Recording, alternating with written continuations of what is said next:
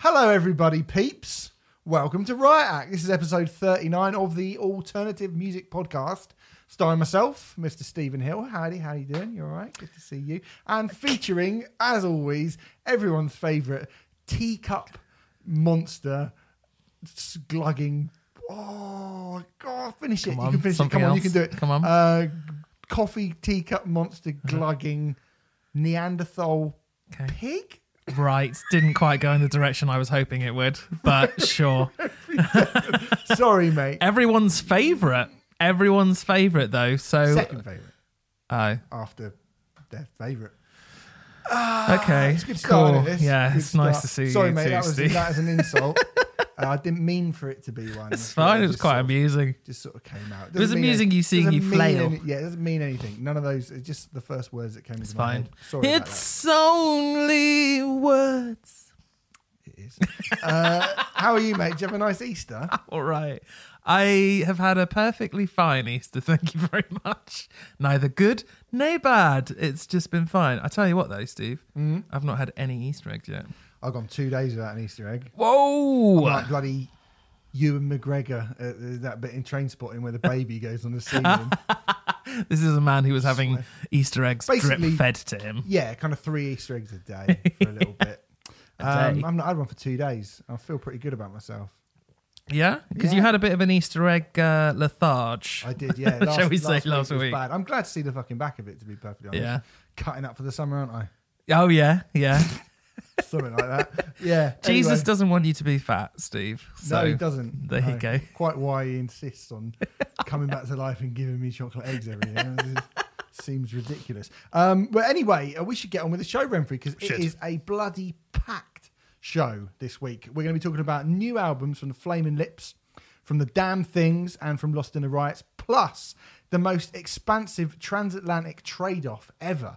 This has become, for my money, the most interesting trade off that we have ever done because we're going to be not just talking individually about two albums that we've given each other, but fate has fallen on it that we have given each other two monolithic records from either side of the uh, the Atlantic. On one side of the pond, we have the massive Urban Hymns by the Verve, and on the other side, we have the probably even more massive Yeah, uh, Cracked so. Rear View by Hootie and the Blowfish. Um, one album which is huge in America and means very little over here, Yeah. and one album which is huge over here means very little in America. So we're going to be looking at uh, what, why that is.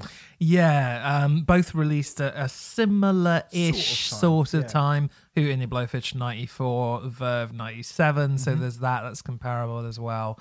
And also, um, I'm sure we'll get into this, but it was more almost, almost the height of the music industry in terms of uh, album sales and so on and so forth. There So- are some eye-watering figures coming up later. Oh, yeah. Uh, so that's coming up later on in the show. Um, go over to uh, our friends at Musicism, Musicism.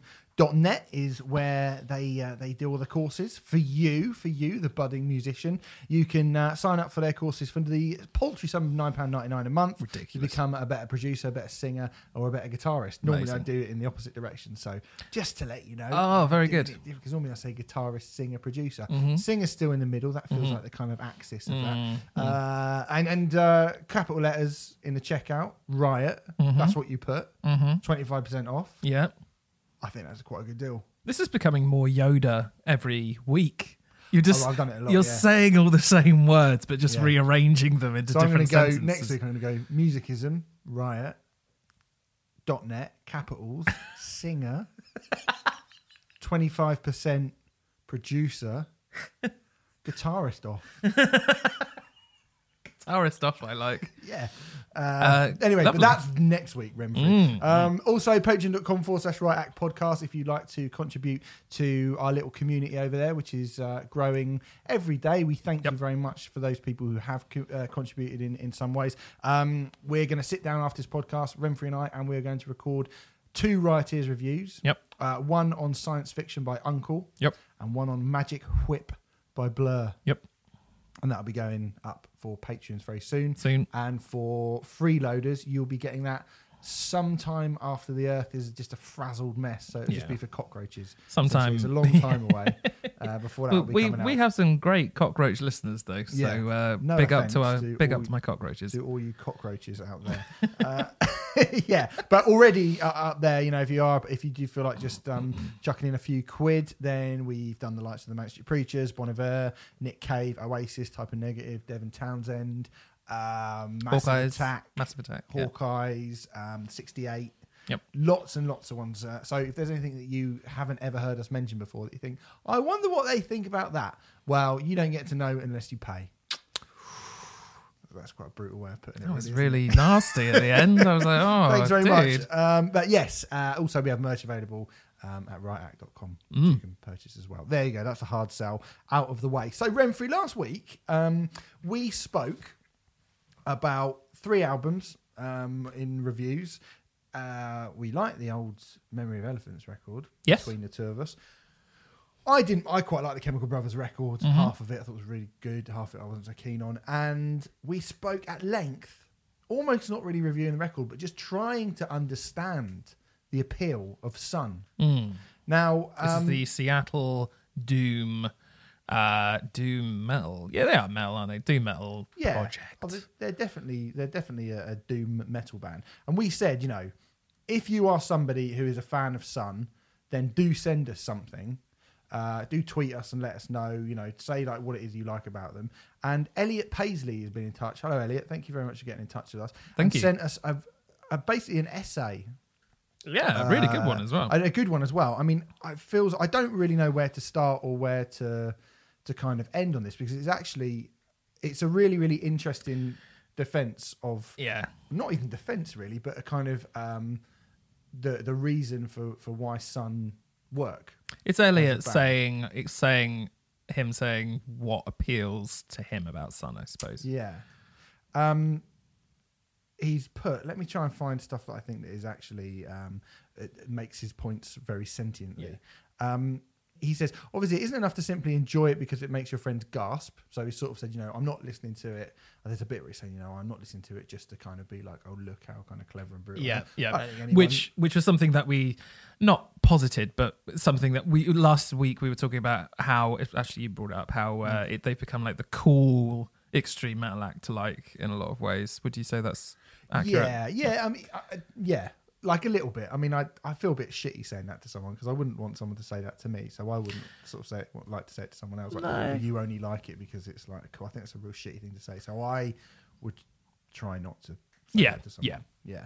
Um, but anyway, he said, you know, uh, I think he's, he's made a comparison to um, to Emperor. Emperor played really, really slowly, um, not decipherable at first listen, but completely potent with repeated investigations.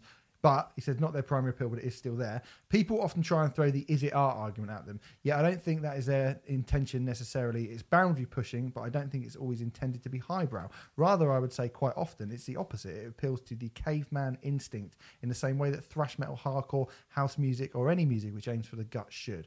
I can't help but get a thrill at listening to a throbbing, distorted bellow at a shocking volume when it's partnered with choirs or black metal traits, as it is on monoliths and black ones, respectively. It's a, f- a fabulous amalgam.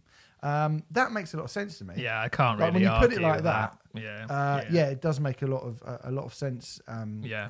to me. Um, Actually, in, in a similar sort of sense, I mean, it's not exactly the same because I would say that Mogwai are more tuneful, Yep. personally, but um, the sheer loudness that you experience at a Mogwai gig and the sheer quietness actually Mm. is something that cannot be repeated outside of those circumstances. So I can understand that absolutely 100%. I think we'll put the whole thing up here because it's good. But one of the Yeah. the last thing I want to put is, and, and this actually made me go, hmm, yeah, that's cool. He says you can play their music and watch 2001: A Space Oddity, and it's overwhelmingly effective. But you can also just let it wash over you and, and enjoy the brute force. That's a difficult balance to strike. That's really true. And Yeah. few bands have done it quite like this. Again, I can't really argue with that. So, Yeah, yeah. Um, I think we'll put it's a it's a it's a really interesting um, take on on what it is to be a Sunn fan and, and, and understanding it. So thank you for that, Elliot. That's Yeah. uh, really cool that you sent that in. We will. I'm going to contact you. Uh, I probably would have contacted you by the time you hear this, but I'm going to ask if we can put that up in full so that everyone yeah, can read that'd it be on cool. Like, I'd Facebook. like people to be able to um, to see a kind of an alternative view, and you know Mm. that's that's wicked that people really- taken the time out to do that. Yeah, and really well argued as well. Yeah. Like, I, I- like I say, I, I have nothing in retort to that. Really, I'm like, well, fair enough. Yeah. So Yeah, that's Uh, cool. So cheers, cheers for that. Uh, also, um, Renfrey now on Easter Saturday. Is that a thing? They call it Easter Saturday. uh, yeah, we can do for the sake of this link. That's I, fine. I wasn't around, and I was pretty gutted that I wasn't around because you know, family. It's, it's time for family, and quite why daughters would choose to be. I should have got daughter. They are daughters. They are family, aren't they? Um, but you went against the daughters. uh, Once again, yeah. which I'm really pretty fucking pissed off about it. I've I not d- been to enough gigs this year. No, by any, mate. By any stretch. What's going on? Well, there's a there's a shitload of gigs coming up know, I right think now. I'm just sort of Um, waiting. Well, I really wanted to give Daughters another crack after Roadburn because A, I thought they were absolutely spellbinding at Roadburn, but I don't think I really put across just how epically brilliant they brilliant they are.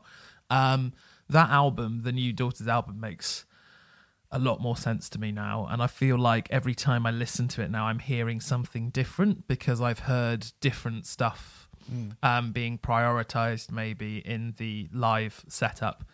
Um, they started. I mean, they played eight songs from the new record, and there's ten on the new album. So they played Yeah. the majority of the new rec- record, and they start with the reason they hate me, which is track eight, which is incre- I mean, it is one of the most difficult tracks on a difficult album.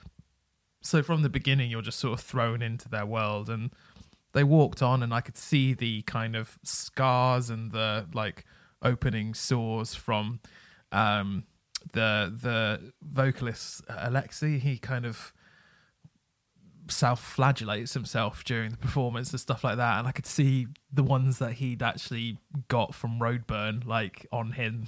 And i was like oh this is a bit bizarre and Yeah. weird. And it's a very much one of those performances where it's so visceral it's almost uncomfortable.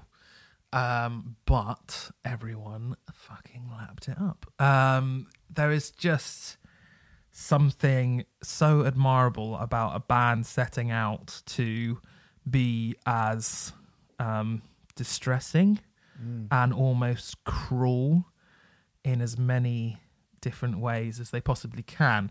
And I know that saying that is not going to anyone who has not heard Daughters is not going to go, oh well, that sounds right up my alley. Apart from Yeah. maybe Stephen Hill, I like it. yeah. but um, I, they they really are an incredible band. I think seeing the new stuff up against the old stuff. I mean, they went from Satan in the Wait into the Dead Singer, you know, and just seeing kind of like Cool. the two juxtapositions of like how they've grown with that material and mm. not you know not got better in my opinion they've just taken right what is the thing that makes us daughters and let's shift it into almost a different post-punky It's a completely different genre of music. yeah yeah i mean if, if you're un, if no you're less intense. Definitely no less intense. If you're unfamiliar with Daughter's early material, they were more or less a grindcore band. Yeah. Would you say that? Yeah. Um, then kind of switched to. Would you call the self-titled album post-hardcore or hardcore or? You're more of an expert on this. I know it doesn't matter, but I don't know. yeah, it's it's, it's hard. It's hard, but yeah, yeah, hardcore. I think hardcore's. they've fine. gone they've gone from grindcore into like a post-punky type thing, Mm. but they're still menacing as fuck. I almost and th- there's there's a lot of sort of industrial.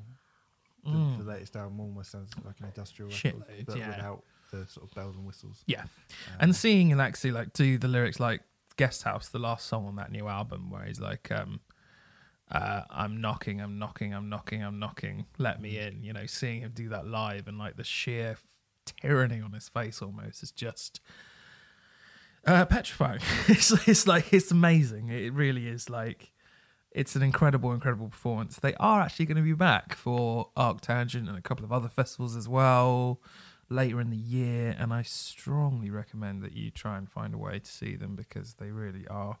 This is the third time I've seen them now, and each time has been a totally different experience. I feel I'd. I really would like to see them. I mean, that's You one really of should. the. I have to say, I thought last year was a good, a good year for music. I thought it was ex- yeah very Uh, good. Very good. Um, but because of the amount of stuff that we listen to on a weekly basis and the amount of stuff that comes out, I do often find it hard to kind of go back to that many of the records Yeah. from last year. And uh, I, I feel like, you know, every year, even though there'll be records that you love, only a kind of very, only, you know, you count on one hand the amount that you will stick on, stick with a lot. Mm-hmm. And that Daughters record has become one of the ones that I have stuck with the most out of Yeah. last year. I think It was in your top 20, wasn't it? it was. Yeah. It wasn't in mine at the time because I still felt like I hadn't got to grips with the record. And I did actually say at that point, they're coming over in April, and hopefully that will change my assessment of it almost. I think if we were redoing the top 20 now, I imagine it would be in there. Um, so I get it more now. I still find it very difficult to listen to, yeah. but you know, I kind of I feel like I've got my hooks into it now. You know, Okay. Well, speaking of getting your hooks into something, let's do some reviews, Renfrey. Yes. And let's start where we have to start, really, which is with the Flaming Lips, uh, The King's Mouth. This is the 15th studio album from the uh, commercial kings of alternative psychedelic madness, I suppose is what you would Yeah, call, think- yeah. call the Flaming Lips that's fair. um, featuring Mick Jones from The Clash on narrating duties throughout the record. So it's almost like a collaborative record. Um, uh, a concept record of sorts. Yes, I would Not call it a concept sorts. record. I mean, a, a full blown concept record, a full blown kind of um, musical almost, an opera in, in a lot of ways. Yeah, yeah, yeah. I guess. Um, I do have a one sentence uh, synopsis. I Go thought I might it. as well go for it. Um, it's about a hero who takes it upon himself to valiantly fight against an oncoming threat to the city, thus becoming a beloved champion. Yeah, he becomes a sort of martyr of the people of his uh, his his city. Yeah, the th- king. that feels like a very truncated version of events. but yes, that is Yeah. more or less what happens. Well, before we get into it, um, the Flaming Lips, Renfrey. Mm. Are you a fan? always kind of been more of an admirer than a fan. Um, I think everyone sort of talks about um, it's Yoshimi mm, ba- battle pink robots. Yoshimitsu versus the Yoshimitsu versus the Pink Robots. Thank you very much. Um, I So remember. Yoshimi, you are right. You should, I said Yoshimitsu, but I All don't know where right. that's from. Um, you know that was such a big record at the time, and I remember listening to it and being like, "This is really interesting and odd." And then the Soft Bulletin, uh, which came out just before that, as well. Um, so I'm aware of those records and like them, but you know, you just said they have a 15 album back catalog. I have not spread any further than Okay. than those two records, Well, but I do really like them. I have a lot of admiration for them. let me fill in the gaps then, if you like. Mm-hmm. Um, I like the Flaming Lips, hmm uh, although I have to say I have become a little bit jaded by them over the last few years. Yeah, there seems to be a general perception of that. And the reason for that has been that um, I remember s- I saw the Flaming Lips on the second stage at Reading in 1996, playing on Sunday. They Nice. headlined the second stage. I didn't watch very much, but I saw, you know, I saw a fair bit, and um, they were touring Clouds Taste Metallic at that point. Um, and you know their their big album was Transmissions from the Satellite Heart. Obviously, they were on Beavis and Butthead, and they they played Letterman doing Mhm. um, She Don't Like Jelly. Mhm. Obviously, that was a kind of big alt single in like 93, 94, whenever that came out. And um, and I thought they were a really cool, interesting, weird band. Now, I would look at them at the same way as you look at, say, Butthole Surfers. So, Yes. Butthole Surfers were another band who you went, that's very, very odd that Yeah. this band, this weird kind of, they're all, they you know, they're essentially like a grunge band. But, you know, I guess the, the world was more open to that back in those days. Maybe. Uh, Primus, are another Yes, good yeah, example yeah, of yeah. a band that were like the Flaming Lips. You know, like uh, a lot of people like Primus, but they just thought this is weird. They were divisive. I felt like early on the Flaming Lips were a much easier band, or I mean, I say that it was kind of their early to mid period. is getting up towards Soft Bulletin, sort of um, uh, around that era where. Uh, the the middle when you get the soft bulletin they they attract a lot of NME fans Yeah. a lot of kind of much more you know it's a mainstream hit um it was the NME's album of the year that year I believe as was Yoshimi versus the Pink Robots when that came out a few years later and it felt less like they were a rock band like a quirky rock band and more like they started to transition into something approaching more what they are now. So I liked I liked the Flaming Lips with a bit of grit, a bit of punk, and a bit of guitar. Um, you know, kind of a bit of a grittier guitar. Yeah. Uh, having said that, the soft bulletin, particularly, I think. I mean, people do say about Yoshimi versus the um, Battles of the Pink Robots, and that's a that's a really that's a really good record. I think the soft bulletin is better. The soft Mm-hmm. Yeah. bulletin has got much more going on for it for me. I think than than the other record, and that's where it started to go super twee. I thought it was good. I just missed the little bit of punk grit that they used to have from those early records. I was going to bring up this uh, this uh, because in the past you've been not particularly keen on the twee, Hmm. um, and I was wondering where the Flaming Lips sat for you. With well, the twee-ness. Flaming Lips, when at their best, they soar, and I think that's something that a lot of these twee bands don't do. Flaming Lips, what I thought became really cool of them is they weren't interested in being lo-fi. I mean, you listen to this latest album on, on a pair of headphones, and Mm, it's big. Mm, it's fucking amazing. like it's a, but again, you know, I said last week that's just hardware, and so. Mm-hmm. You know, I, I think it's cool that they they try and make stuff soar, but I do miss them having a little bit more of a kind of edge to it. Um, at War with the Mystics, which came out in 2006, I was quite excited by that coming out because I thought at that point, no, you know, they're a, they're a big band and it it was kind of their commercial peak. I wasn't that keen on that record, and since that record's come out, I've not really bothered with anything that they've done. I've kind of felt like they don't really belong to me anymore. You know, they were headlining Coachella, they were winning kind of Grammys for best, you know, alternative band and stuff, which is you know still interesting to me, but you know, still part of what we talk about. Mm-hmm. But it wasn't really something which I then felt like I was particularly that interested in. It felt like they'd gone too far down a road which um, which I didn't recognise so much anymore. And there's only so many hours in the day, isn't there? Yeah, You know. I've got one, two, three, four, five, six. I've, I've got eight Flaming Lips albums out of their Yeah. 15.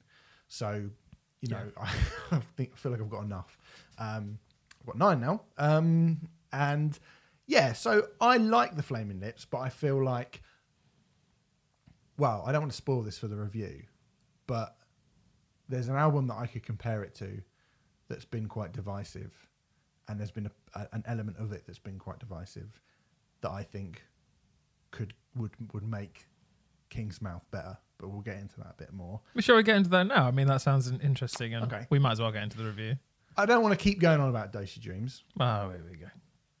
but one of the big criticisms of Dose Your Dreams from um, the sort of the, the, the broadsheets was that oh when he starts screaming it's just the juxtapositions too weird and i've completely stuck up for that. Mm-hmm. It's punk rock. Mm-hmm. There are bits on this record i think this is i think this is a, a good record.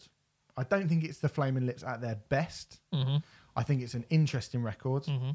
I think it flows really well and it keeps my attention throughout. Definitely. there are bits on it like, um, I mean, the midsection where it goes for all for the life of the city into Feedaloodum Beedle Todd Yes. Yes. is dot. Sorry, not Todd. Dot is brilliant. Mm-hmm, mm-hmm. That is brilliant. Yep. You know, the king dies today, and the king dies today, and then it goes into this kind of mellotron, like freak funk psych out. yeah. thing. That's Electric Fire, isn't it? Yeah, Yeah. and it's it's it's wicked. yes. It's yeah.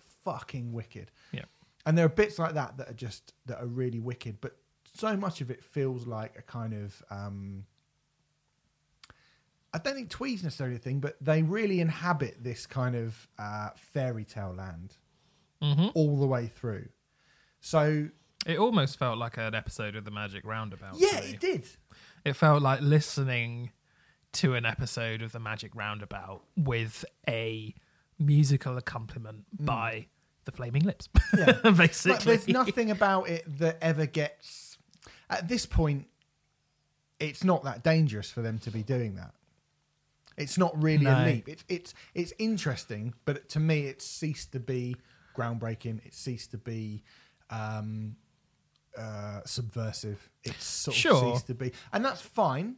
I was going to say there isn't really anyone else doing that, though, is No, no, there's not. But they, Maybe Primus with Charlie and the Chocolate Factory. Yeah, but I was gonna. Yeah, but I mean, you know, they've done. I mean, um, uh, the Flaming Lips did the um, Snow White and the Seven Dwarfs thing with bloody um, uh, what's his name with Henry Rollins, didn't they? They did a thing with Henry Rollins, sort of based on I did not know Dark this. Side of the Moon and Oh, like, cool. yeah, some weird Okay. thing. I, was- I can't quite remember what it was.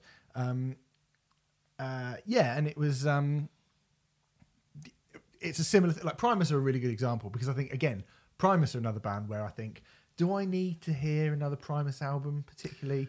Like, not really. Do you know what I mean? They've Hmm. Well, been- do I need just- to? Do I hear, need to hear Primus redo Charlie Charlie and the Chocolate No, Factory? yeah, I mean, I went to that show and I, I Did you? And I didn't. I didn't have a good time to be. Oh, really? No, I didn't think it was. yeah. I, I actually felt it, it was sort of uh, overly self-indulgent, and there are there's a part of me that I think this is better than that, but there's part of me that thinks that this is, you know, it's got to the point with the Flaming Lips now where they have indulged themselves to the point where.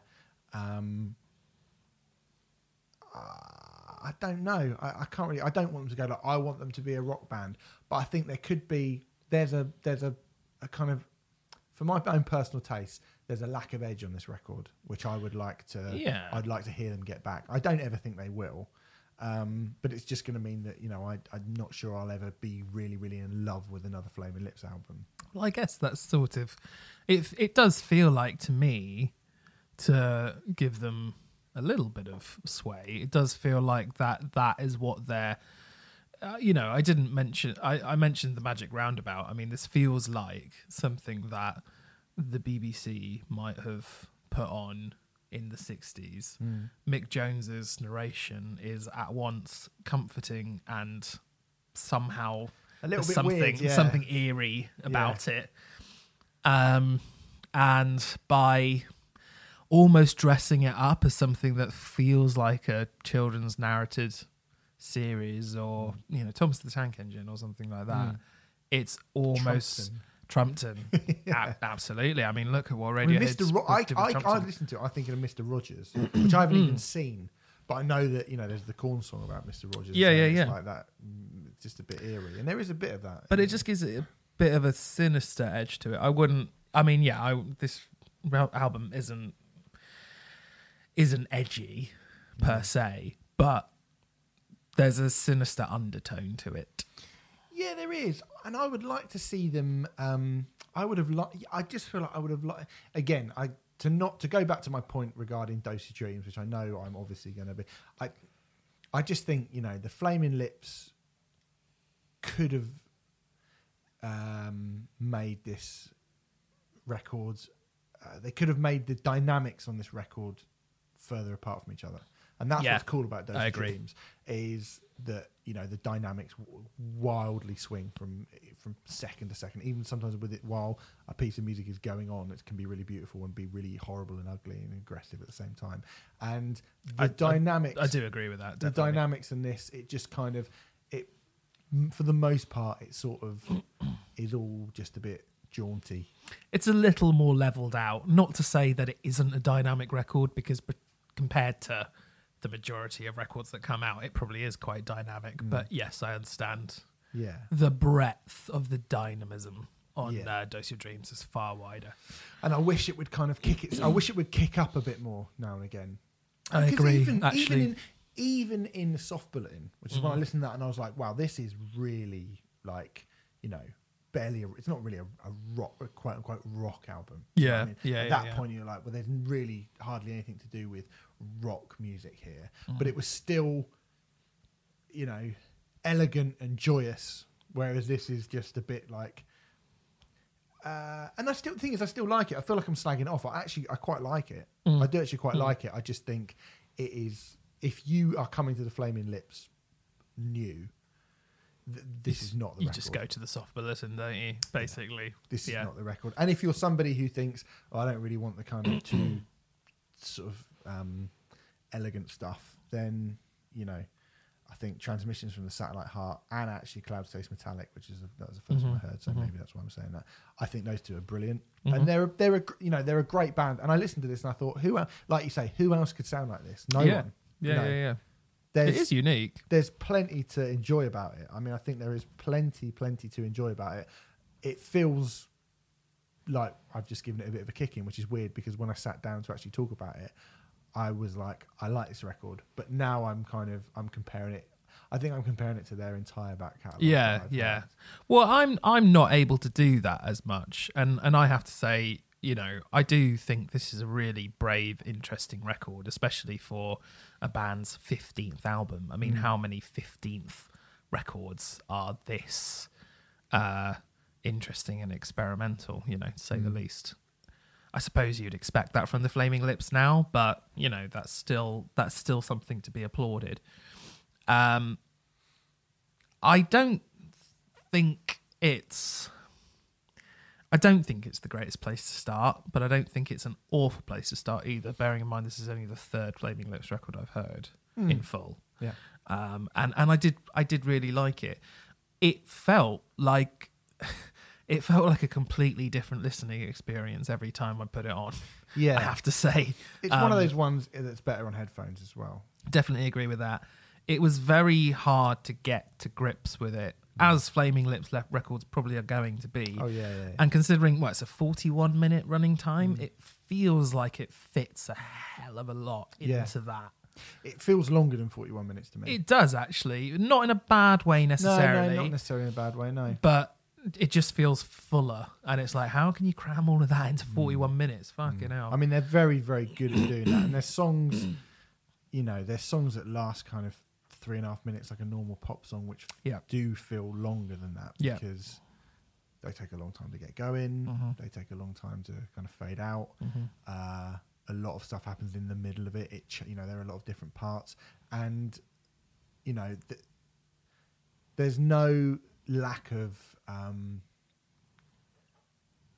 of, of of stuff. Mhm. Do you know what I mean? Mhm, Like mhm. even when it's quiet, Yep. loads. There's of lots going on. Loads of different things are happening. Yeah, and it does feel like it doesn't really feel like a band. This album. No. I think that's maybe. I think. I think that's maybe what I'm not dislike about it because I don't think, if I'm being perfectly honest, the Flaming Lips have been more than just a band for quite a long Mm, time now. I mean, they did a show in at the Forum, the Kentish Town Forum in London, which holds about two thousand people in nineteen. I want to say 1997, 1998, where they got uh, like 40 or 50 members of the audience to sit on stage with old school ghetto blasters with CDs on it and they do- they directed them so they like composers they said That's at people cool. when they had to play their parts so the whole show you weren't really you weren't watching a flaming lips band guitars and bass Yeah, yeah, yeah. you're watching them directing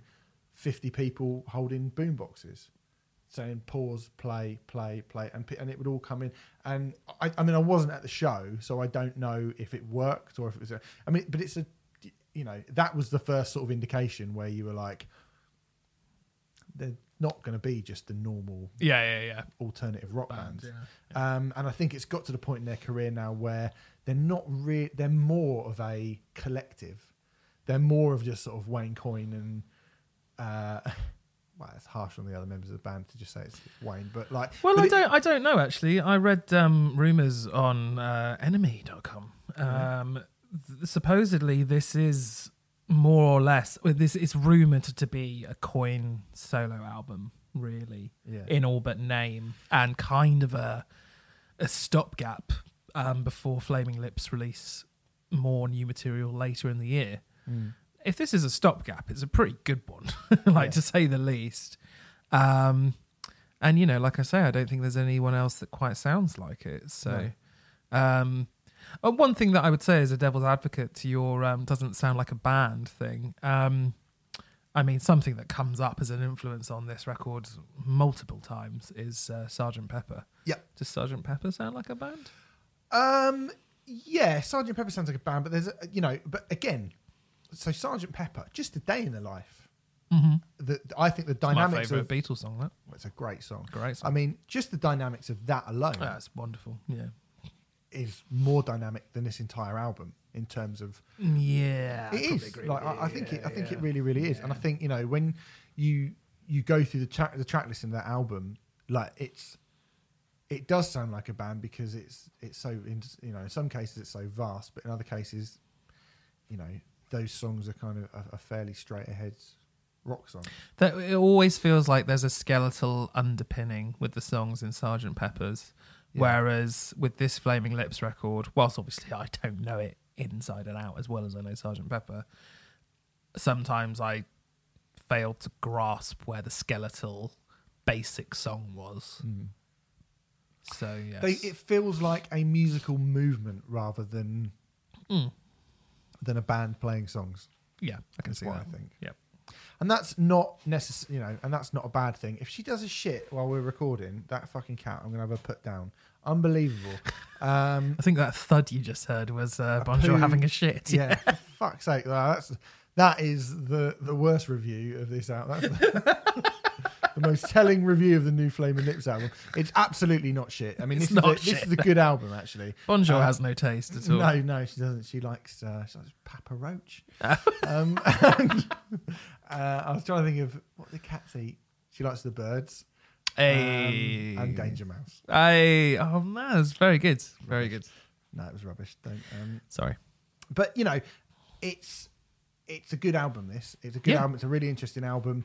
Uh, there are better Flaming Lips albums, Yes, I'm sure there are. Yes. Yes. but you know, but they're um, they're a very very interesting, fascinating band, and uh, you know you should definitely go back and check out their back. If you if you are one of those people who who've just gone, I've heard the name and I don't know anything about them. There is plenty of plenty and plenty hours and hours of stuff for you to listen to. Oh God, yeah. um, but from the Flaming Lips, which are which is just great. So anyway, um, it's actually not out for a little while. Oh yes, that's the other thing we should say. So we mentioned this last week, but it came out. Four thousand copies were put on uh, gold vinyl for Yeah. Record Store Day, Quite nice. which was two weeks ago. Yeah. Um, and uh, so there are copies floating about, although they may have all been purchased by now. I don't know. Um, it's not floating about around here, mate. It's staying where it is. That's for damn sure. All right. um, but uh, uh, it's it gets an official release In July. July, yeah.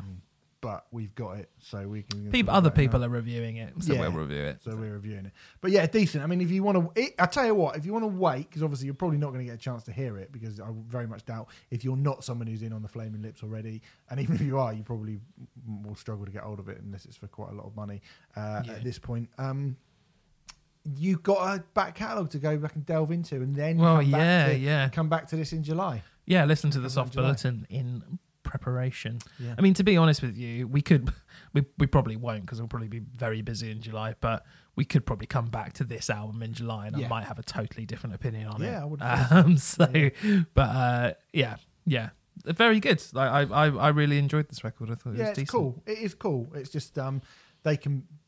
I've said it already. There's there is better Flaming Lips records out Yeah, there. yeah. But this is still a very good one. Uh, but anyway, there you go. That is King's Mouth by the Flaming Lips, which is out now if you can find it. Um, but actually, it'll be out in July. To be fair, uh, right. Next album is from the Damn Things. It's called High Crimes. Nine years after Ironiclast, one of the best side project albums ever, Oh, ever. Um, the Fallout Boy at the dri- not at the drive-in. Every time I die, Anthrax, and now Alkaline Trio Hmm. featuring band are back. Keith Buckley, um, Scott Ian from Anthrax. Yep. uh, Uh, and two of the geezers from Fallout Boy. Andy, what's The- his face? The two you don't Joe, know. What's his from- face? Yeah, the two you don't know from Fallout Boy. Um, uh, mate, I I loved Ironiclast. I liked it a lot. I'm a little bit surprised by your proclamation of it being. It's What, what did you say? The The best. best side project band. You're not saying ever. You're saying one of No, I'm saying ever. the the definitive. The best one, yeah. Down. That doesn't count. Why not? I Don't know I haven't thought of it. it doesn't anymore. Can't count now. It's Phil Well, not now, but it very much started as side project supergroup type right, of thing. this decade, of, of this of this millennia. Led Zeppelin. Don't, uh, you're definitely not having Led Zeppelin. they used to be the New Yardbirds. they're not a fucking super. They're not a side project, are they? Led Zeppelin. You think fucking Jimmy Page is all he ever does? He still does. They split up 30, no, 40 years ago, and he's still bloody Oh, let's, let's remaster it again. Uh, impeccable Jimmy Page impression there. yeah. Um, oh, I don't know. Uh, but definitely for this millennium, I'm going with the damn It's thing. bloody good. I mean, I'm not arguing with the general point. I, I, I, I, I feel definitive is a bit much, but it's fucking great. This album, I well, sorry, Ironiclast, is the it's the shit. like it is the shit. That It's album. very good. It's yeah. fucking. If you like, I mean, the idea of Anthrax riffs, a bit of kind of pop nouse Uh huh. from the Fallout Boy. Definitely, chats, the yeah. two ones who don't make your skin crawl from Fallout Boy. Because I don't know about them. Like it's the drummer and the the other guitarist, Yeah. isn't it? Yeah. So it's not Patrick Stump who's just cloying asshole voice, and it's not the f- it's not the fucking big headed Wentz. one Mm. that would just get us in the like you're the bass player, mate. You're not the fucking front man. Sit down, just play the bass.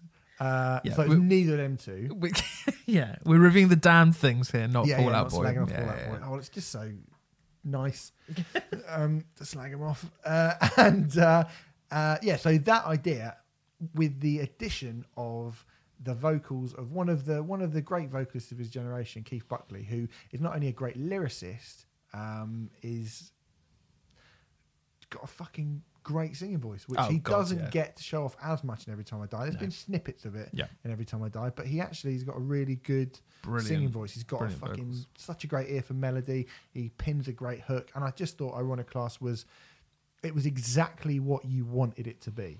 It was. I, I thought it was surprisingly good because when I first heard that members of Fallout Boy and Every Time I Die and Anthrax were working together, I couldn't Yeah, really weird, figure what the hell that was going to be in my head. And then when it came out, it was like, oh, this is fucking awesome. Just kind of like a an ode to sort of classic rock, but done in a really modern, brilliant way. Yeah. Um, I guess. Exactly that. I would say. Um, and High Crimes. yeah, should we talk about that? Since that's what we were reviewing. We Yeah, I'm just, I'm just. He's gonna say it. High Crimes is uh, like brilliant, also as good, yeah. more or less. It's I think just, it's as good. Yeah. uh, it does. It is weird, like putting on the first. What's the first song again? First one's called Cells. Cells. Like putting on that song. It has been. It's been. Did you say nine years? It's been eight or nine years since Well, nine years. the first album. 2010, the first album. Okay, out. so it's been nine years. Um, it did feel like that they hadn't been away. It was just instant. Like, right, I'm back in. I'm loving this. Um, the again, we said this about the Flaming Lips record, which is 41 minutes and uh, feels very lengthy. This album's 38 minutes, Yeah. but feels really long for exactly the same reasons. There's so much in it. I'm like, it it you look at the track list, you look at the time, and it's like, how on earth have they fit all of that into 38 minutes? Um, and it just goes to so many different places. I, I I love this record, and the melody of Keith Buckley is just fucking astonishing. Yeah. yeah like yeah. he is such a brilliant, brilliant frontman. it's a swagger. It's cool. Like this record's just the damn things are just fucking cool, man. Yeah. I mean, Scott Ian has got a has got a great guitar tone. You know, I think I've been pretty um pretty you know uh, dismissive of the last couple of Anthrax records. Mm-hmm. Um, uh, but Scott Ian's guitar tone Oh, it was awesome. always crunches Mm-hmm. and cracks and like thumps and thuds all over in, in the right places. And you know, in a in a place where he's got you know, for he's got a decent vocalist. Like, well, not even a he's got a great vocalist. As Yes. opposed to like a squalling banshee that he normally has to work with in Anthrax. Um, and fucking Belladonna. I'm slagging off Belladonna. The members who aren't uh, the uh, other band. Like, I'm going to slag off someone from Every Time I Die in a minute. Like, Jordan Buckley tosser, isn't he? Uh, but yeah, but it's kind of the best parts of, of all of those bands in a lot of ways. Yes. You know, I mean, it feels ridiculous to say the best part of Every Time I Die because every part of Every Time I Die is the Yeah, best part of Every yeah. Time I Die. Um, and with Dan Andriano from Alkaline Trio added in on bass, it's not the best part of Alkaline Trio. But for those, for, for the other two, it is. Um, you know, great guitar riffs and uh, a kind of. A, a, it's not even pop punk, is it? It's kind of um, chunky modern rock uh, swag, swagger. that- Yeah. that those guys bring from Fallout Boy, and you know Yeah. they do a fucking pretty pretty decent job of it. But but Buckley's the star, man. Oh, he always is. yeah. Buckley's the On star. fucking on this. everything he's like, on. If you listen to this more than once, this record, um, an hour after it finishes on the second listen, you aren't going fucking Y E L L. All my Yeah. friends are going to hell. Then I will be stunned because I mean that is just so fucking catchy. That's a really telling moment, actually, because um, uh, that song is called something, Something Good. Something good. And when that first came on, so it's a cheerleader charm, which Hand starts claps and cheerleaders. yeah, Yeah, which starts the song. It's been done before, um, but you know, more often than not, if you do something like that, unless you do it extraordinarily well, Faith No More, for example, Mm-hmm. it's going to sort of grate on me. Yeah. And when it came in, I was like, oh no, are they going to fuck it up? And by the time it gets around to the chorus, you're like, nope, they haven't fucked up because the it, the song's just so good. It just it can't. Even if it does great on you for a microsecond, it's not going to grate on you for long. This record because something amazing is just around the corner. yeah. Um, were you surprised about this album coming out Uh, what it just existed when it when it was an uh, an out when you heard about it? Yeah, I was actually. I thought Yeah, I we was as probably well. wouldn't ever hear anything from the damn things again because normally when you normally side projects like this, they either they either happen and they come together and then they're sort of around for you know forever. Yeah, Like I'm trying to think of one off the top of my head now and I can't, but um, but they're usually Stone about Sour. Stones, yeah, Stone Sour. yeah. Um, uh, so yeah, they're either there, sort of lurking around in the background forever, or they do one album and they disappear. Yeah. And I think there's um, you know, Boxcar Racer, a similar one where I Mhm. thought it might be an album like. So I love that Boxcar Racer album, which again, you know, is two guys from Blink 182. Can't think of anything worse than Yeah, yeah, yeah, Music yeah. made by people by who are in Blink 182. um, but that amazingly is, is actually a really, really Boxcar fucking Racer's great. great, great Yeah. record. But I thought it might just be one of those ones, you know, you get eight, nine years down the line and everyone else is doing stuff. You know, Fallout Boy reformed. Yeah. I yeah. think Fallout Boy were either split up. I think they're on hiatus, They're on hiatus when, when damn things started. Yeah. Yeah, yeah. So, um, you know, they're back now, and um, and Anthrax still don't do loads, but they, Yeah. you know, they're playing Bloodstock this year, and, and obviously Keith Buckley's always doing stuff with Every Time I Die. So, you, I thought maybe we'd just seen that was it. That was it. End Yeah. of the damn things. I was very surprised. I like pleasantly so, but Mm. I was very surprised. I got wind of this record um, back in back in January, um, and um, I was just like, "The damn thing's releasing a new album." What? Yeah. What? Um, and at first, I flitted past it because it looked like like some name of some cock rock like throwback.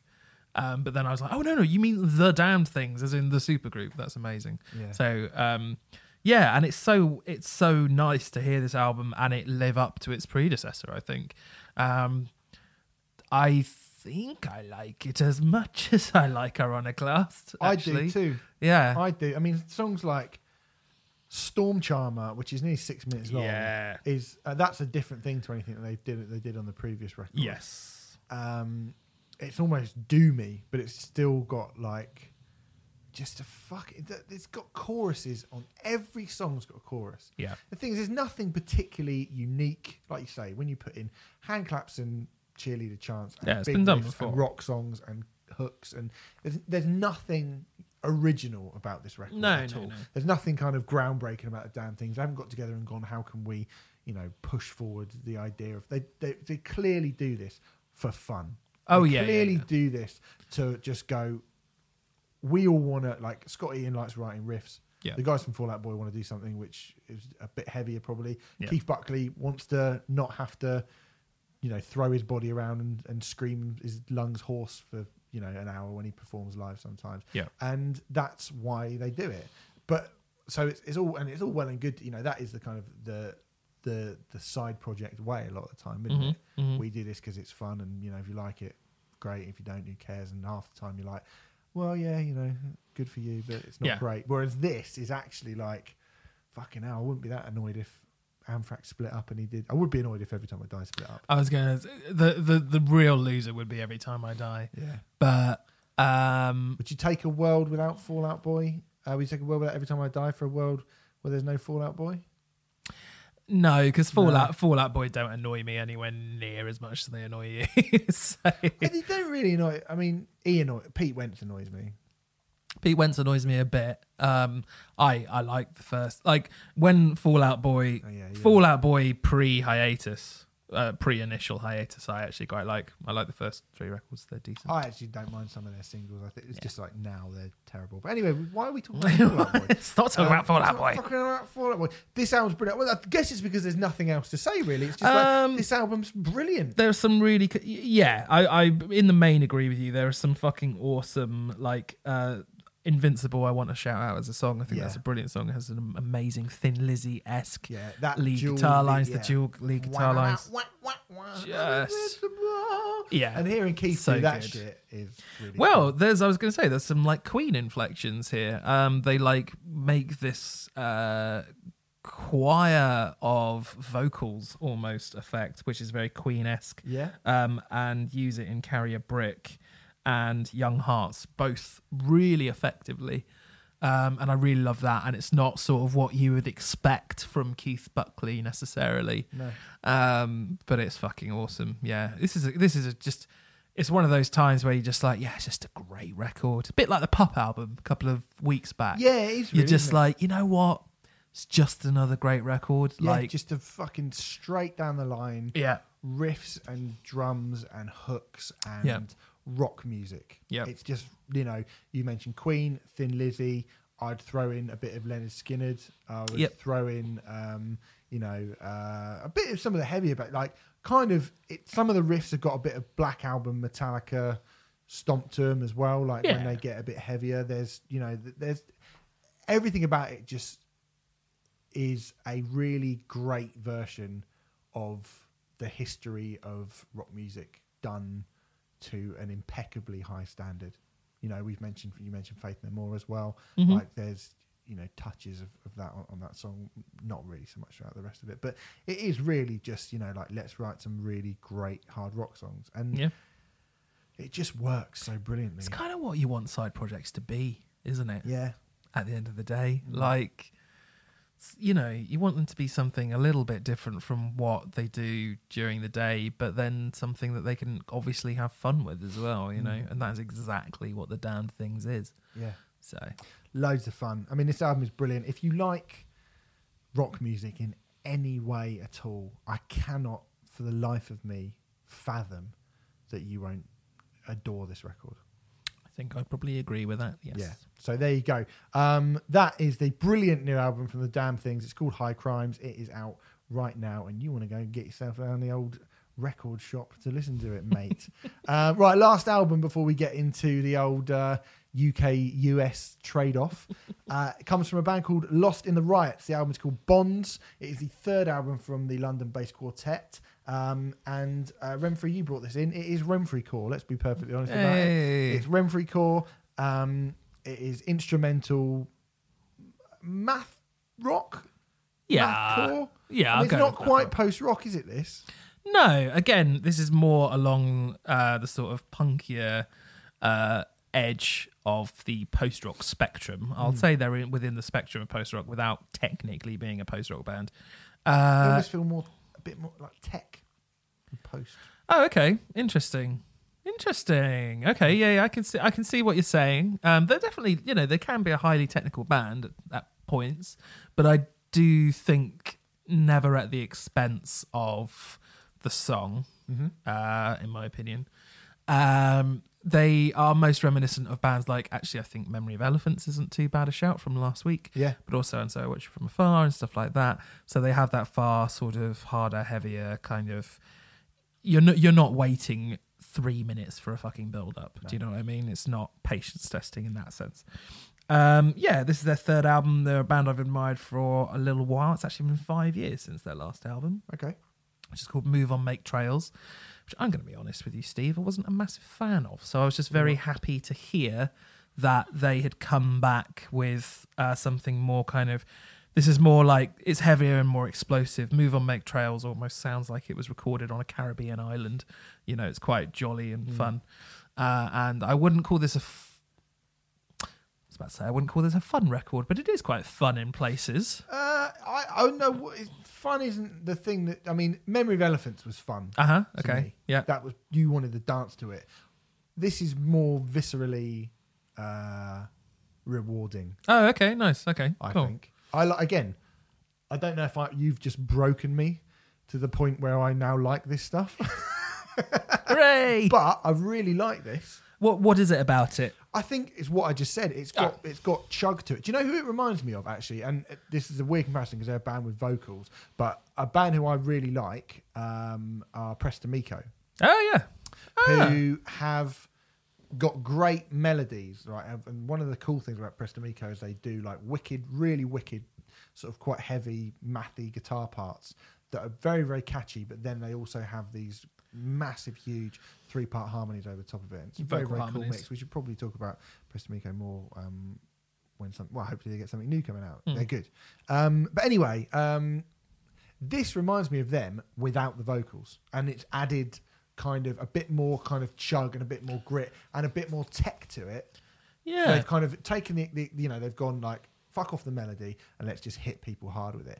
And again, you know, like when I've had this stuff before and it's I've looked at it and I've gone, oh fuck me, it's seven minutes long. I know it's instrumental. This song's seven minutes. That's eight minutes. That's nine minutes. Whatever. You know, this is really difficult. It takes fucking hours before it starts. This one, even though there are a few songs like the first song, I was a fucking jet engine. It's a great name again. Um, it's nearly six minutes long. It's just it's over five and a half minutes long. It still just goes bosh Yeah, straight in, yeah. kicking. That's a great intro. Yeah, I, I, I, it's a brilliant start to the album, Mm. and actually, if that's not like the first song they play on every show they play for the next two years, then something's wrong. That's Yeah. a fucking great song. and you know, there's loads of really cool, um, like I say, kind of te- like catchy tech bits, but they're actually they're not just they're obviously very technically difficult, but they're they're really catchy and they're quite heavy as well. Yeah, You yeah. know, like they're actually like not heavy, like full blown tech death. You know, they're no, not no, no, no. you know they're not Psycroptic or anything like that but they are you know it is like it's headbanging music Yeah, yeah, yeah, yeah. It- I mean, we're not talking about a metal band here, but there's still the rest No. is still quite chunky and Yeah. um, thick thick. Yeah, thick like fast aggressive Mm-hmm. it all feels kind of like it, it feels like they it's all an attack yes, and i really like that i Yeah. think you know like the the um there's not in fact there's not often where the foot doesn't like pulls off of the accelerator very Not seldomly. much is there very seldomly. There's a couple of sort of I would almost call them interlude tracks, which have like a little bit of acoustic guitar and stuff. I mean, I suppose if anything, that's something that I think they could improve upon in terms of. I would quite like to see Lost in the Riots um, step, not step back a bit. I'd like to see them pull back sonically and do a grander kind of. Um, sweeping, more orchestral sort of thing. Um, because I think they tried to take the accelerator off a little bit on Move on Make Trails and it didn't quite work. Yeah. But I still think there's something there. So, for example, the very last song, which I think is just dot dot dot, it's like two and a half minutes long, um, feels like the beginnings of a great idea, but it's never fully explored and never fully expanded. Um, and I feel like that is probably where they need to move to next.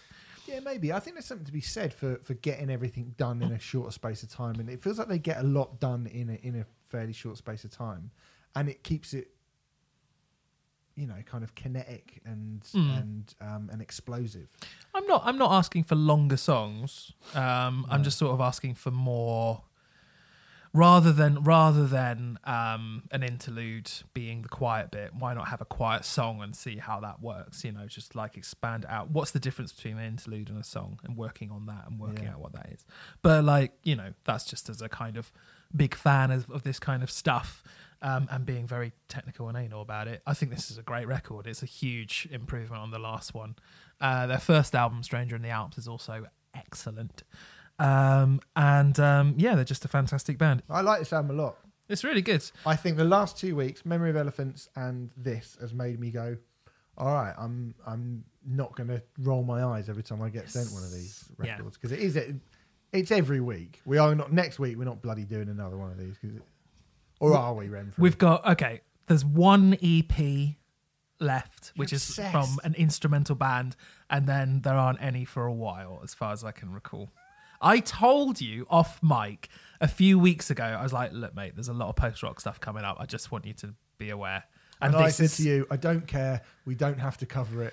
You're obsessed. You And kind went- of you, you, you- went. you went. No, we're doing it anyway. That's pretty much how this works.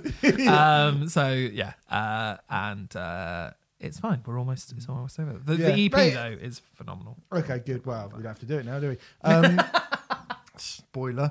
Uh, yeah, mate, I really, really like this. I think it's really good, and I do like you know with those two albums, with this and Memory of Elephants back to back. I think it's really, really cool to see you know the um, the stereotype of what this music is. Yes. Um, they smash it out of the water. They, they don't. There's, there's no. You know, you couldn't.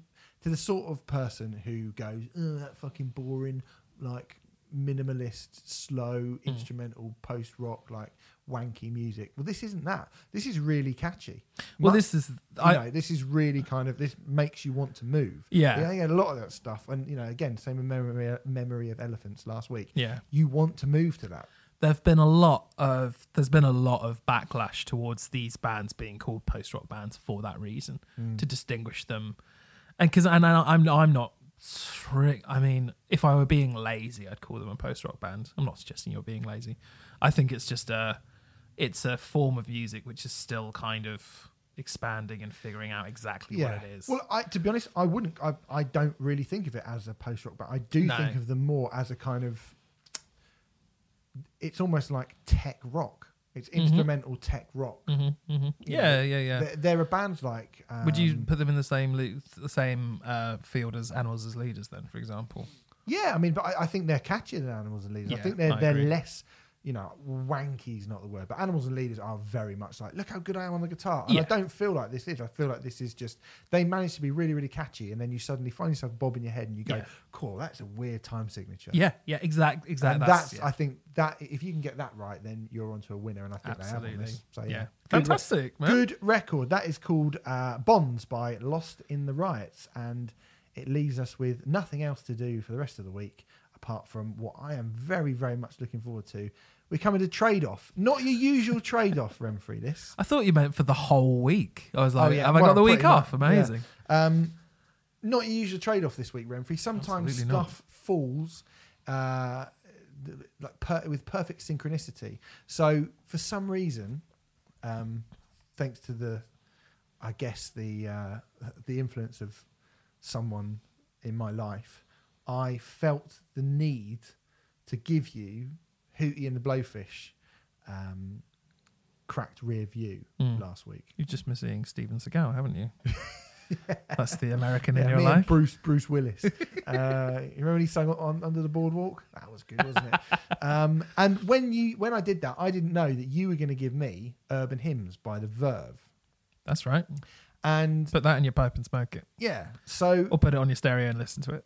What is? But then what? As I kind of listened to both these records, you know, back to back and in amongst each other, and when I started thinking about them, um, you know, the main reason I picked Hootie and the Blowfish is not because I, you know, I haven't listened to this record until this week. Hmm. I picked it and knowing that probably you hadn't, because I think there are many, many people from Great Britain uh, who have not listened to this record. There are many people all over the world who Hmm. haven't listened to Hootie and the Blowfish. Um, ditto for anyone outside of the UK for the Verve Urban Hymn, Urban Hymns. Yeah. They seem to be two albums uh, from a very similar period that um, that personify the cultural differences between the United Kingdom and the United States of America in a lot of ways. Which At is that sure, time, yeah, Yeah. which I'm sure is something that we'll get into. So usually, Mm. what we do is we talk about one and then we talk about the other. But because of this uh, happening this week, I think we're going to mix it up Yes. and just do both of them together at the same time. So here's the facts before we get into our opinions about stuff. Um, no both- one wants to hear facts. no, Move on. both are listed uh, on Wikipedia as the 19th best-selling album of the country of their origin. Ah. So the Verve's Urban Hymns is the 19th best-selling album in the history of the United Kingdom. Uh, the Blowfish Crack Rear View is also, but actually, of October 2018, uh, a new list came out, um, which has now had it down as being the ninth biggest selling album in the history of the United States of America. The only things that have sold more records than this record by Hootie and the Blowfish in America are the Eagles' greatest hits, Michael Jackson's Thriller, Hotel California by the Eagles again, Led Zeppelin 4, Back in Black, Billy Joel's greatest hits, Pink Floyd's The Wall, and incredibly, Double Live by Garth Brooks. Stupid country. Like, Oh what the fuck? god! It has gone two times diamond, 21 Yes. times platinum. That is 21 million plus sales in the United States of America alone. To put that into context, it has sold more than Appetite for Destruction by Guns N' Roses, Nevermind by Nirvana, the Marshall Mathers LP by Eminem, Rumors by Fleetwood Mac, the Black Album by Metallica, 10 by Pearl Jam, Born in the USA by Bruce Springsteen, Legend by Bob Marley, and Bat Out of Hell by Meatloaf. So that is America for Hootie and the Blowfish. America. Let's talk about its uh, impact in the United Kingdom. It peaked at number 12 in the UK charts in the United Kingdom. The album itself actually did manage to be certified gold, but even at its peak, it has never hit higher in the UK album charts than Yesterday Went Too Soon by Feeder, Ideas Above Our Station by 100 Reasons, Kick Up the Fire and Let the Flames Break Loose by the Cooper Temple Clause, and Swagger by Gun. Right? its highest done a U- lot of work on this. I really like its this. highest UK chart position for the singles released from this album in the United Kingdom was 50. So Hold My Hand hit number 50. Let Her Cry reached number 75. Only Want to Be With You reached 87. Time and Drowning did not chart in the UK at all. To put that into context, The Gush by Raging, Raging Speedhorn reached number 41 in the UK single charts. Wow. So that's the difference between the United States and the United Kingdom for Hootie and the Blowfish. For the Verve, the Verve is uh, Urban Hymn's 19th biggest selling album in UK history, 3.34 million sales in the UK alone, 11 times platinum by United Kingdom standards. It has sold more than X by Ed Sheeran, Bat Out of Hell by Meatloaf, The Joshua Tree by U2, I've Been Expecting You by Robbie Williams, Ladies and Gentlemen, The Greatest Hits of George Michael, Spice by the Spice Girls, and any album, any album by Coldplay, Take That, or Blur, just to mention three. wow. Okay. right? Wow. Uh, it won a Brit Award for the best album in 1998. The Verve won the best band as well. It was voted the 16th best album ever made by Q Magazine in 2006. In America, it peaked at number 23 in the US.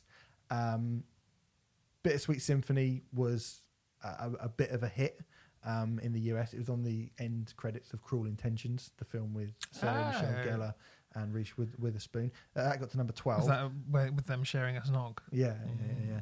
yeah. Um, no other song from the album charted in the US at all. Oh, really? It wow. sold a million copies, which is actually quite decent. That's okay. Pl- went platinum in the Mhm. US, but going platinum and selling a million copies in the US is very different to know, Mhm. selling a million copies in the UK. Oh, yeah. Um, and none of the other songs from the album, Lucky Man, Drugs Don't um, Work, Drugs Don't Work, Sonnet. n- none of them charted in the US. Mm.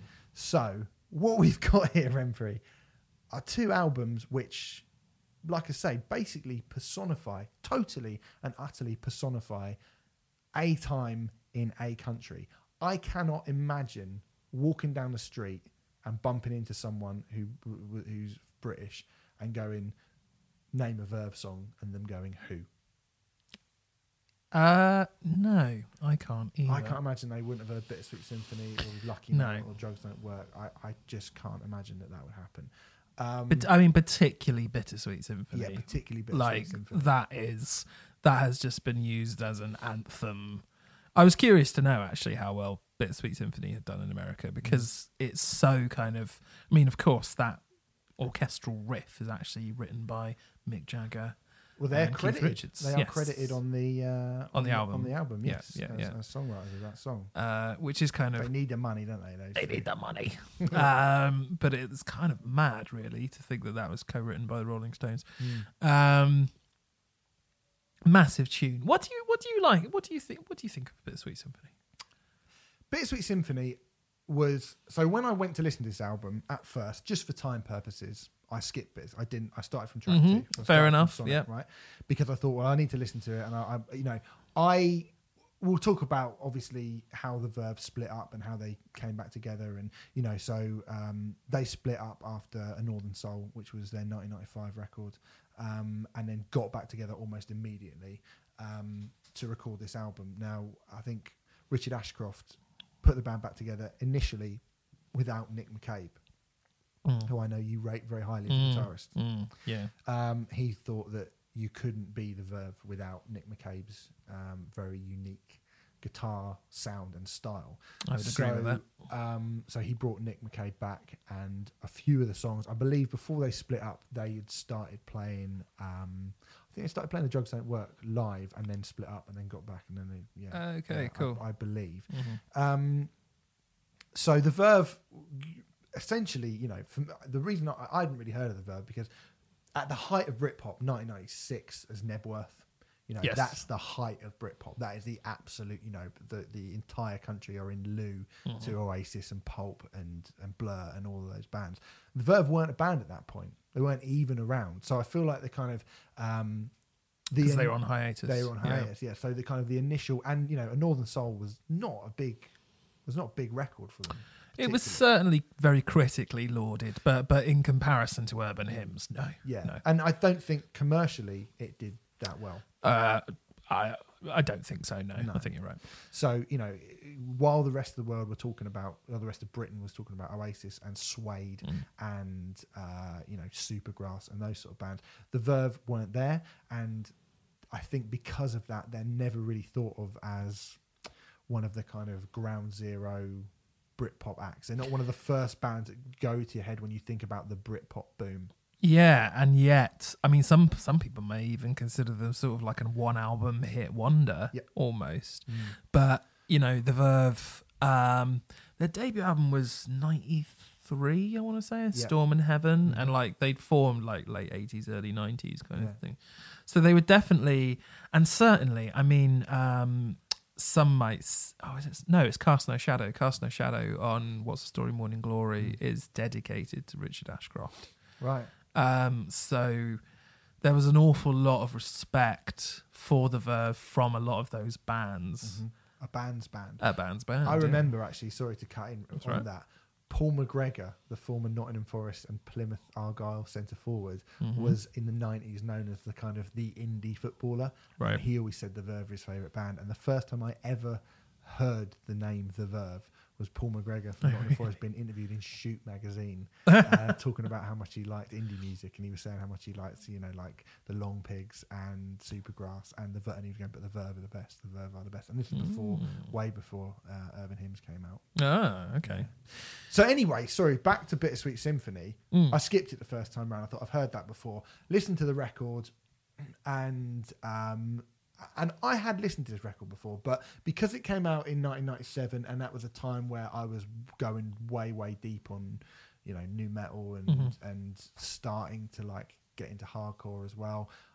I wasn't really interested, and Was 1997 the last time you heard this album before this week? No, it probably would have been a bit later. I- You know, people at college would have played it, Mhm. but I don't. I, you know, and and some of it did come back to me as I was listening to it, um, and it was kind of omnipresent on the radio, Yeah. and like you, you know, I obviously know the big, big, big songs. Yeah. Um, and I listened through, and I thought, you know, what a good record, what an interesting record, and what a, what brilliantly picked singles. Because if they'd have picked the wrong singles on that album, they'd have Oh, been yeah. fucked. Would Yes. have been talking about this record. We would be talking about it being, you know, selling more than Dido. Mm-hmm. Um, so yeah, so I went back to it, and then the next time I listened to it, I was like, well, I should listen to it in full with Bittersweet Symphony as well.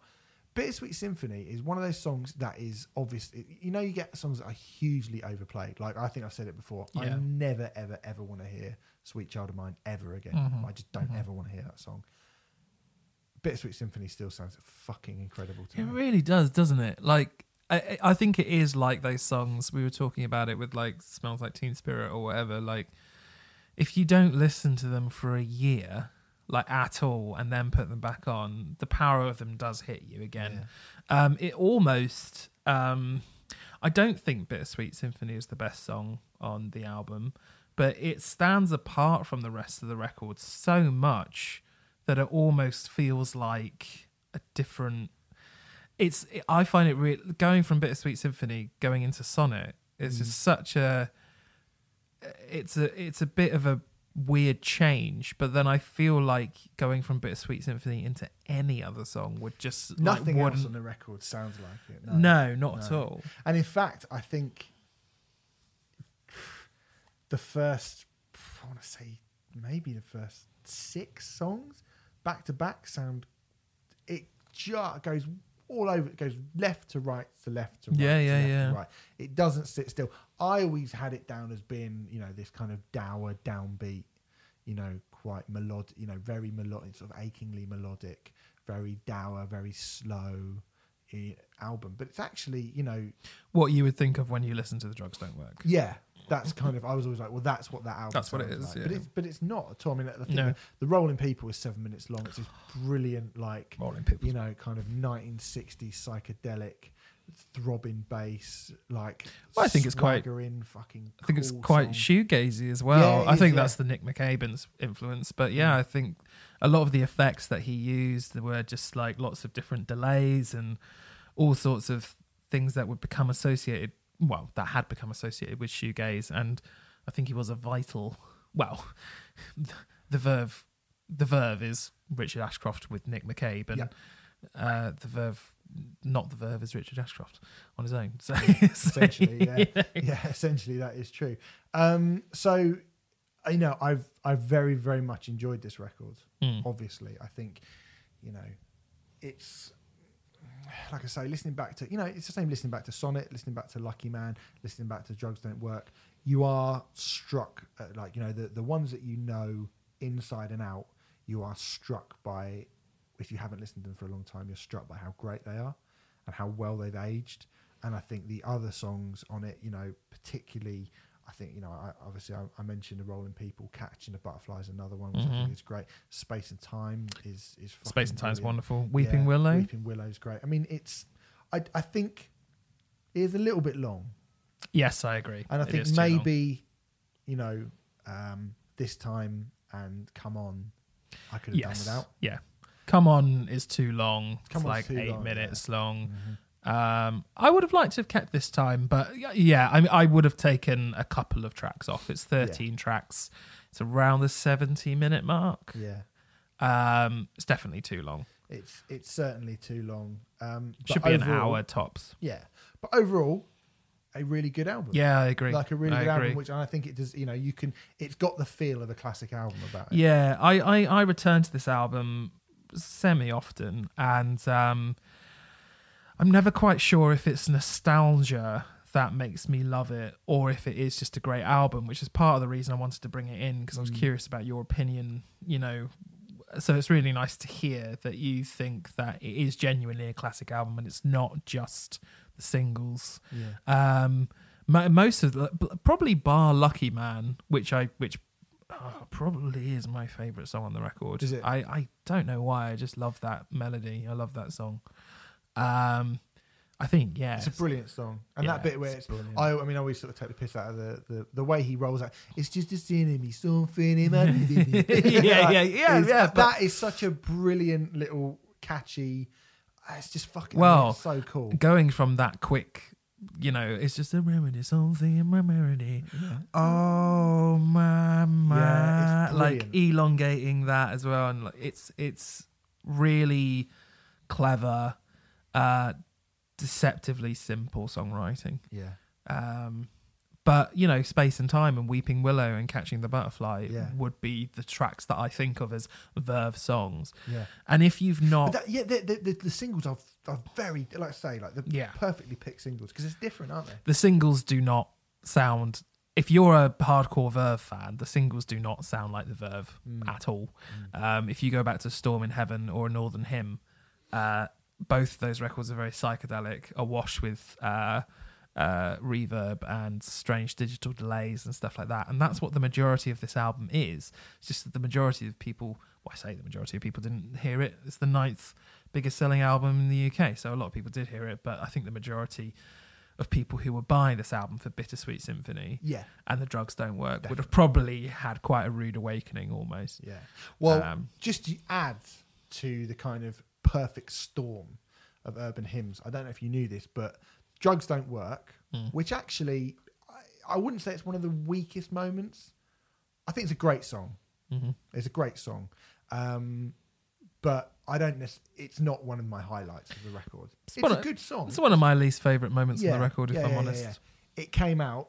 It was released on a single the week that Princess Diana died, Oh. and lots of TV montages and uh, you know, kind of news reports and Used that. were, were using that song, and it, uh, you know, it uh, by you know, I don't physically remember this myself, but you can see how that would, you know, quote unquote, I can't believe I'm going to say this, capture the imagination of the nation. I've done the quotation marks in that because those are Oh the sort of songs, God. you know, "Stop Crying Your Eyes Out" by Oasis. Mhm. It came out the week or a couple of weeks before England got knocked out of the World Cup by Mhm. Brazil, and I just remember being like, "Well, you know, that's going to be number one again now." Mhm. And at a time when something like that happens, you get a song like, you know, this very kind of melancholic, uh, dour, sad song. Yeah. And, um, To and it soundtrack- fits the mood. To sa- yeah, to soundtrack a very dour, sad Yeah. time, and yeah, no, Mm. absolutely, that totally makes sense. So I think most people would know in this country, Bittersweet Symphony, Drugs Don't Work, probably Lucky Man as well. I think most people you speak to, Man on the Street, 75% of them would know those Yep. songs. Yep. You go to America, Mm. the idea that you go to America, by all accounts, and someone wouldn't know Let Her Cry or Only Want to Be With You um, or Hold My Hand from Crack Rear View, Mm. By all accounts, like I'm speaking from my sources, Steven Uh, Seagal. Steven Seagal. Steven Seagal told me, "When have you heard? Um, you must know that song." And I was like, "Nope." You must know that song. Nope. I was like, I couldn't tell you a single moment of music from the entire career of Hootie and the Blowfish. You made him very angry, didn't you? he karate chopped my neck. um, and uh, and that, by all accounts, is insanity. You know, is is is bizarre Mm. that this didn't translate. So, Renfrey. Hello. Uh, let's just get into. We've we've talked about the actual content of the Verve's urban hymns. We should probably talk about the contact uh, content of "Cracked Rear View" by Hootie and the Blowfish. This won't take I'm long. new to this. Um, yes, as am I actually. I'm. I have over the years found myself liking Counting Crows, and that's about as far as I go in terms of this stuff. First two Counting Crows records are Great. fucking great. Really great. Yeah, Yeah. yeah, yeah. I don't go Yeah, much further very- than that, but the first No, two are neither. brilliant. Uh, and and you know, to me, Hootie and the Blowfish were always a bit like um, a lot of these other bands that didn't make a fucking splat. Dave Matthews Band, Goo Goo Dolls, uh, The Calling, um, Matchbox Twenty. You know, Mm, Matchbox 20. uh, Fish. yeah. Like I, they just didn't mean anything over here. They didn't fit the mood of the nation at all. I think No. we'll probably talk about that more. Mm. So going in on it 25 years later with with fresh ears or brand new ears in a lot of ways. Um, what are your thoughts on cracked rear view? Do you understand what's going on here or over there?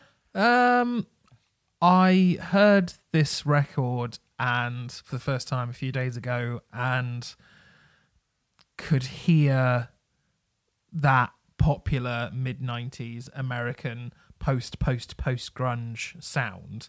And it reminded me of a lot of bands, a lot of bands who would have been in my periphery at the time. Because actually, we should I should point this out.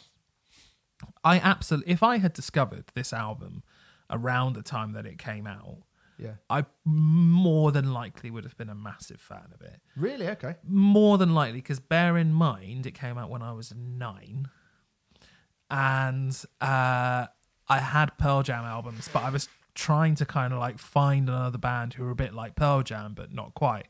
And when you're Here we are. well, when you're younger, you're not looking for as, you know, nine years old. You're not looking for things. You- Authenticity. yeah, you might know full well. Like, so for example, I bought a Live album around this Yeah. time, They're another one. Throwing Copper, yeah. and I'd put it on. I'd be like, well, I can kind of tell it's not as good as Pearl Jam, but I can enjoy it as much because I'm not a cynical music journalist. I'm nine year old. You know Yeah. what I mean? Um, so yeah, if I'd bought this album rather than Throwing Copper, it could be uh, could be one of these songs that I have permanently fixed on my head rather than Shit Towne, um, or uh, what was the massive one on that I alone. I alone, fucking hell. Um, but there's very much that kind of Eddie Vedder Jarl thing. Eddie Vedder. I don't know how. I mean, Eddie Vedder does not need the money. I'm sure he deserves it.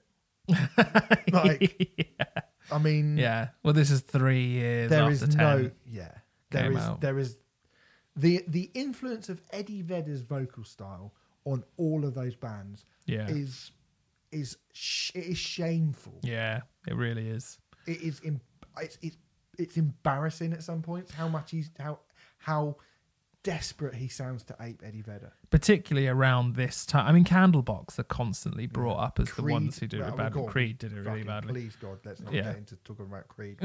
Fucking hell. Um, but yeah, I mean, obviously Scott Stapp got like was the whipping boy of, Yeah. of the the Yeah. Vedder Jarl. Yeah. and he really like ch- hammed it up. But Darius Rucker, like, he's got no personality of his own. No, none at all. I noticed, um, I didn't realize this, but Hootie and the Blowfish actually started in 1986. I'd be really curious to know if there are What any sounded like. recordings, yeah, me pre. Fucking pre hell. 1991, uh, because I kind of suspect that every single vocal tick and vocal um, manner of delivery is pretty much just ripped off Eddie Vedder, more or Oh, less. it- it's another one. And the thing is, right, I mean, it sounds like I'm about to give it this massive kick in. And to be honest with you, I went into it going, oh, God, I, I don't like these bands. Mhm. I don't like Matchbox 20. I don't like the fuck what I've heard of it. I just, I don't like the sound. I don't, you know, and I, I, I don't like the fact that, what I don't like about it is the, the fact that this is a, this is the shell of what a band like Pearl Jam or you know Soundgarden or one of the kind of the cool alternative rock bands, one of the really kind of um, expressive and brilliant, uh, original, passionate alternative rock bands from who came from the underground music scene. It feels like there is a shell Yes. of of that. There is Yes. a way of looking at that um, in a very very superficial manner. Yeah, this is the bo- this is the body of the car without Yes. any of And its there- but there's internal nothing components. inside it. Now, Yeah. someone like um, Adam Duritz from Counting Crows Mhm. brings that sh- can can kind of can fill that shell. Yes, Adam Duritz is very much doing his own thing, whether you like and it he or doesn't not. actually sound like Vedder at all, really. No, does he, Adam no, no, Duritz? no, not in the Whereas slightest. I listened to this and I just thought, what this is is you've heard Jeremy, and you've gone. There's got to be a way. Like everyone loves this. It's won loads of Grammys. It's won loads of MTV awards. It's the biggest fucking song around. There's got to be a way to do this, but to sell it to people in the deep south. You know, Mm, there's got to be a way to sell it to people who don't really want to hear about a song about a kid getting murdered Mm. and shoot or shooting up his classmates. Who this violent kind of quite you know aggressive, difficult, edgy sounding, oh you know very very um, controversial song. I don't want that. What I want is. Let her cry. Do you know what I mean? And there's got to be a way that we can add a little. Garth Brooks is massive. If we take Eddie Vedder's voice and we take it, give it a, just a little tiny bit of country twang, Yeah. and we never go too heavy, and we make it and we make it nice and shiny, and we can get mentioned on Friends, then you'll sell 21 million records. Wow, And there's a very level- very middle of the road is Yeah, exactly there's a level of cynicism in this which I feel quite uncomfortable with. But that's not to say that it is a badly made record. You know, I think the first three songs are actually Hannah Jane, Hold My Hand, and Let Her Cry are actually all really good. Let Her Cry almost, almost wrung an emotional note out of Did me. it? Right, okay. Almost. Not quite. It was the only song to even get close to touching me in any way, shape, or form. Yeah, okay. Um, I mean, there's some bits on it like, and I mean, Only Want to Be with You is a big hit, but I think it's rubbish. Running from an Angel when you're getting those like sha la la la Oh, bits in. It's fuck like, I just off. thought that is so unbelievably trite. hmm Um, and it felt so false to me. Yep. Do you know what I mean? I, Yep. But then, you know, by the end, there's a few bits. The last few songs I thought were kind of all right. Again, it's too long. Oh, I was really, d- I was long. really done with it by the end. I Yeah. have to say, like to the point where I'd really, Look Away's good. I'd, I'd zoned out by track. There's a 12 track album. I'd zoned out by track nine. Mm. Like the, the three times I played it, every time I was like, oh, I'm zoning out now. I just, it's, I, I, but you say it's too long. Yeah, it is. But this album's 46 minutes. Urban Hymns is too long, but it's 70. you know? Yeah. Um, and actually, I would wager that this album feels longer than the Verve album, It does. personally it does. yeah, Yeah. it just goes on and on, and it Yeah. doesn't really change all that much. No. And it's just uh, like I will say this. I mean, if I, I, I don't think I had heard these songs before before this week, and I did find that they became very catchy very quickly. Mm. Like I could pretty much remember how the chorus went by the time it came around for the second time. Mm.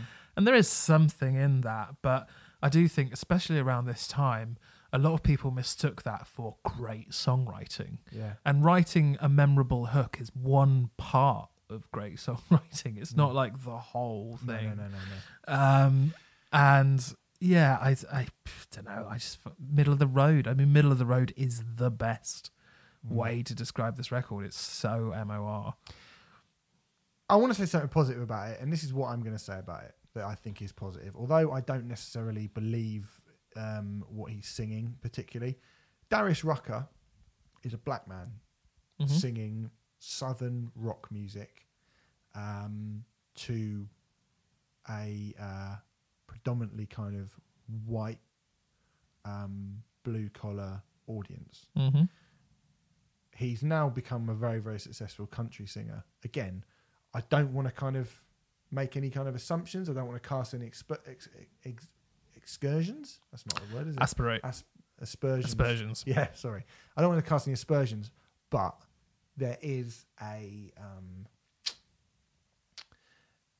there is quite a, there's there's quite a nasty stereotype that exists around those kind of people, the sort of people that you would assume would listen to that type of music. In some cases, I think there's. I think it's okay to say there's a relatively strong right wing bias in southern and middle America. I think that's fair. so I kind of admire Darius Rucker as a person of color Mm. going into that world and becoming the most successful person. Yeah. Yeah. like Well- tha- that's a kind of that's a that's either that means either there's a beautiful irony about that and Mm. that's great and that's hooray or we've all completely misrepresented those people Yes. so i think that's good i think Mm. that needs to be said Mm. that that is a, Mhm. that is definitely a positive thing That's a very good point. yeah. um you know so 21 million inbreds can't be wrong right um i mean now so we've spoken about the albums uh, which one's better the two of them Well, which one's better, the Yeah. Verve and yeah, obviously Um, I, will I'll say one positive thing for Hootie and the Blowfish. Mm-hmm. Um, I would, and I remember thinking this at the time, not specifically related to Hootie and the Blowfish, but just related to American music in general. yeah I would have taken this being popular over what we had in the UK at the time, which was boy band culture and stuff Well, like that. Mm, yeah, but boy band culture was big in America as well. Do you know what I mean? I'm not saying on, it wasn't. Kids on the block. I don't think so. This is what we need to start. This is this is where the the chat needs to go. Like we, I think we've decided what we how we and we said how we feel about the album. Yeah, yeah, yeah. The reason Hootie and the Blowfish didn't get big in England, and the reason that not just the Verve because the Verve did all right, but Pulp, Hmm. Oasis. Hmm. Uh, we've spoken at length before about Oasis not cracking America and their Mhm. inability to crack America. hmm Despite why? what Liam might say. Yeah. Why is that? Ha- why did that happen? Well, the obvious answer, and the one that is going to annoy me the most, because I can imagine someone from like I love the '90s saying it in an annoying uh, uh, way, but it's you know, The Verve is an innately British record. Yeah. And Hootie and the Blowfish is an, are an innately American band in Mhm. their traits and the way that they present themselves. So if you look at urban hymns, I remember Yeah, but aren't, aren't Pearl Jam and aren't Rage Against the Machine an American not band? in the same Isn't Madonna innately? Isn't Bruce Springsteen innately American? uh, the last two examples are a bit harder, but not in the same kind of sprightly glitz and glamour star spangled banner. Um, oh, that rhymed. Uh, manner. Wow. I, I didn't do any of that intentionally. Um, do you You're know what I mean? Malone, no, I, I have think- to kill you. I think I just beat out a rhyme there. you did, and then ruined it with something like Mick Hucknall straight away after. Um, yeah, um, there's a glitz, a sheen. Mm. There's something over the top of it. It's almost as if you've put cling film over it and you've you've pressed it to everyone's faces and the the back, you know, the back of the stage and all that kind of thing. But th- but it just gives it this sheen, which is almost invisible and yet perceptibly there.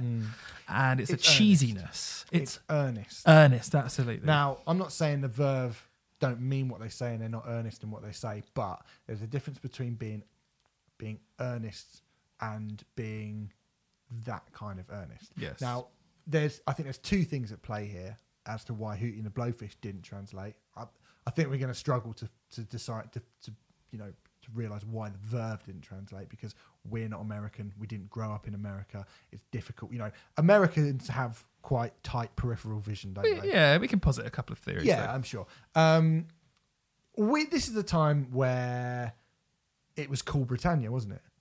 We were Yes. cool in this country for the first time in a long, long time. Wasn't At this least just we thought we were. Anyway. just pre that, wasn't it? 94? 'Cause I kind of think 95, 96 is Cool Britannia.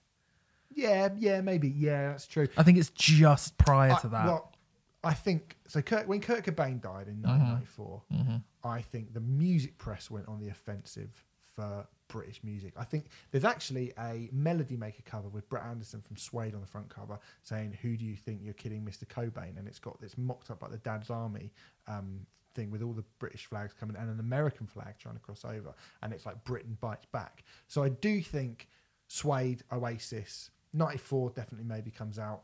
Uh, Parklife by Blur's out at that point as well. I do think certainly the music press, certainly the music, maybe not people because I think you know maybe not your general man on the street who probably Mhm. was listening to Pearl Jam and you know Soundgarden and those bands did manage to translate, but they there's a bit more of a country twang to Hootie and the Blowfish, and I do think we're seeing the roots of Cool Britannia. You're seeing, you Mhm. know, Yeah, Tony, definitely. Tony Blair taking over as the Labour Prime Minister, Trainspotting, well, Shallow Grave, which was uh, Shallow Grave you- would have been this year, yeah, yeah, been that year. You you've got a you know a bunch of um, young actors coming up at the same time as well. You've got people like Damien Hirst are doing things, Mhm. Tracey Emin.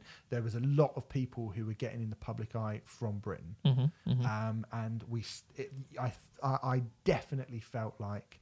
You know, I think Terry Venables had taken over as the England manager as well, and Yep. you know, suddenly we were looking forward to Euro '96. We're going to be hosting Yep. the European Championships. Um, or that's England rather than Britain, obviously. But um, but it felt like you know this is where the the walls, not even the walls started to go up because I don't think it was like you know a, a xenophobic against the rest of the world kind of thing. I think it was just turning around and going, we are we do have the best bands, we do have the best culture, we do have stuff to celebrate, Yeah. uh, which is great. And that you know that was a really really like and you turn around and said oh, boy band culture. I actually think you know looking back on it, and I, I kind of I fought against it quite a lot at the time because I liked Green Day and Offspring and Nirvana, and I liked American bands probably a lot Yeah. more than I liked British bands. Yeah. But actually, to see Jarvis Cocker get up on stage at the Brits and flap his ass at Michael Jackson Oh, because yeah. he thought he was being a pretentious prick, like nothing sums it up more than that. That Cure interview at the Grammys recently, or the, Yes. the Rock and Roll Hall of Fame, like, nothing sums it up. The Yeah. difference between both of us more than that. And I think So true, it's brilliant that this these have come together because the dour nature of Great Britain versus the kind of aspirational ideology of America Yes. are kind of perfectly summed up in this record. They're I think they're kind of Personified on both these yeah, records. you've yeah. got the drugs don't work, like a cat in a bag. waiting to drown. Right? It's a song that says we're fucked. Like Yeah, this pretty sucks. much. This is a shit. This is a, being alive is shit. Like fucking find something that you can enjoy because it's always going to be shit. Mm-hmm. And then you've got Let Her Cry, which is basically going. We'll laugh about this one day. Let her do what she. We can do it together. If we come together, we can rise up and we can. And it's it, that kind of that aspirational, like you know, we're all looking down, but one day, you know, we know we're going to be at the top of the tree because Yeah. this is America. and the American dream. Do whatever we want. Yeah. And that, to me, those, you know, versus Richard Ashcroft going, well, if the drugs don't work, then fuck it. And that to me Yeah. is the total personification of the difference between these two albums and why one works culturally in this country and the other one works culturally in their country, but never the twain shall meet. Yes, I, I, I absolutely agree with that. I think even I, I'm not overtly familiar with the cracked rearview mirror um, uh, artwork, not all of it anyway. Um, but if you look at the through the booklet for urban hymns as well, every single picture could have only been taken in the UK. Yeah, Do you know what I mean? Really rainy, park dour. Yeah. There's there's one in the park. There's one there's one which is just of like a concrete tower block, you know, Mm. and stuff like that. And it's just that's just so Britain, Mm. UK, you know. Um, I don't know what's in the who, what's in the who in the book, but No. even even the album cover looks more striking than that. It's some Yeah. weird kind of um, almost super unknowny kind of Mm. weird amalgam psychedelic kind of thing. Way more interesting than any of the music on it, um, I would say. Um, but yes, I think you've pretty much hit on the reason why. Mm. And yet, those two, those differences between America and the UK seem to be blurring more and more and more these Yeah. days. Why is that? Do you think? Is it because the world is shrinking due to the internet? Yeah, you know, when was the last time there was a scene from a place? Doesn't really happen anymore. The Nope. Seattle scene, Nope. the Sunset Strip, um, the kind of explosion of cool Welsh bands Yeah. at the at the beginning of the millennium. Peckham you know, Rye. Okay, I didn't know that. but um, you know, yeah, uh, uh, you know, the, the the Gothenburg sound. Yes. Yeah. Yeah. Yeah. Um, that doesn't really happen You know, anymore. Norwe- true Norwegian black metal. Mm. Like those things don't really exist anymore, and it's because everything is on online. You can, you don't get to get.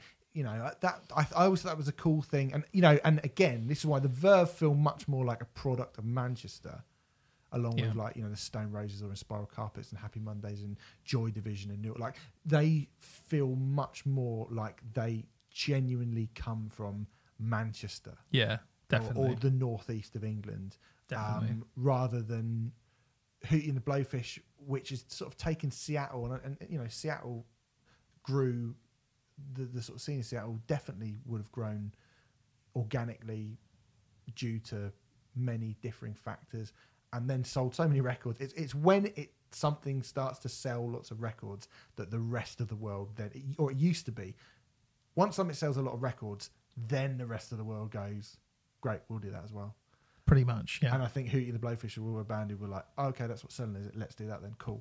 But Yeah. we can make it a little bit nicer. yeah.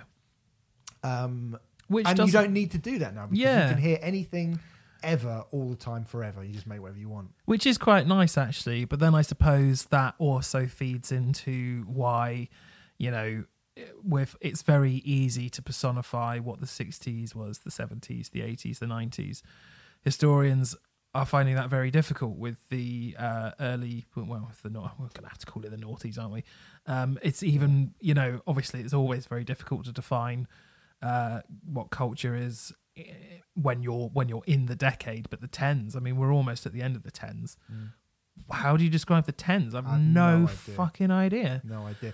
To me, it's hey, it's going to be hey. Remember the tens when we all tried to remember what it was like to be in the eighties. yeah exactly yeah yeah i mean i Uh, don't know Uh, you know there's there's a lot of um there's a lot of rhetoric which we won't go into now because that would be a, take a very long time as to whether that's good or a bad thing and there's probably uh an honest truth somewhere in the middle of it Yeah, Um, but yes, I suppose you don't get albums that can represent a place as strongly as you used to do, no, uh, which both of these albums personify. Mm, I think you're quite right.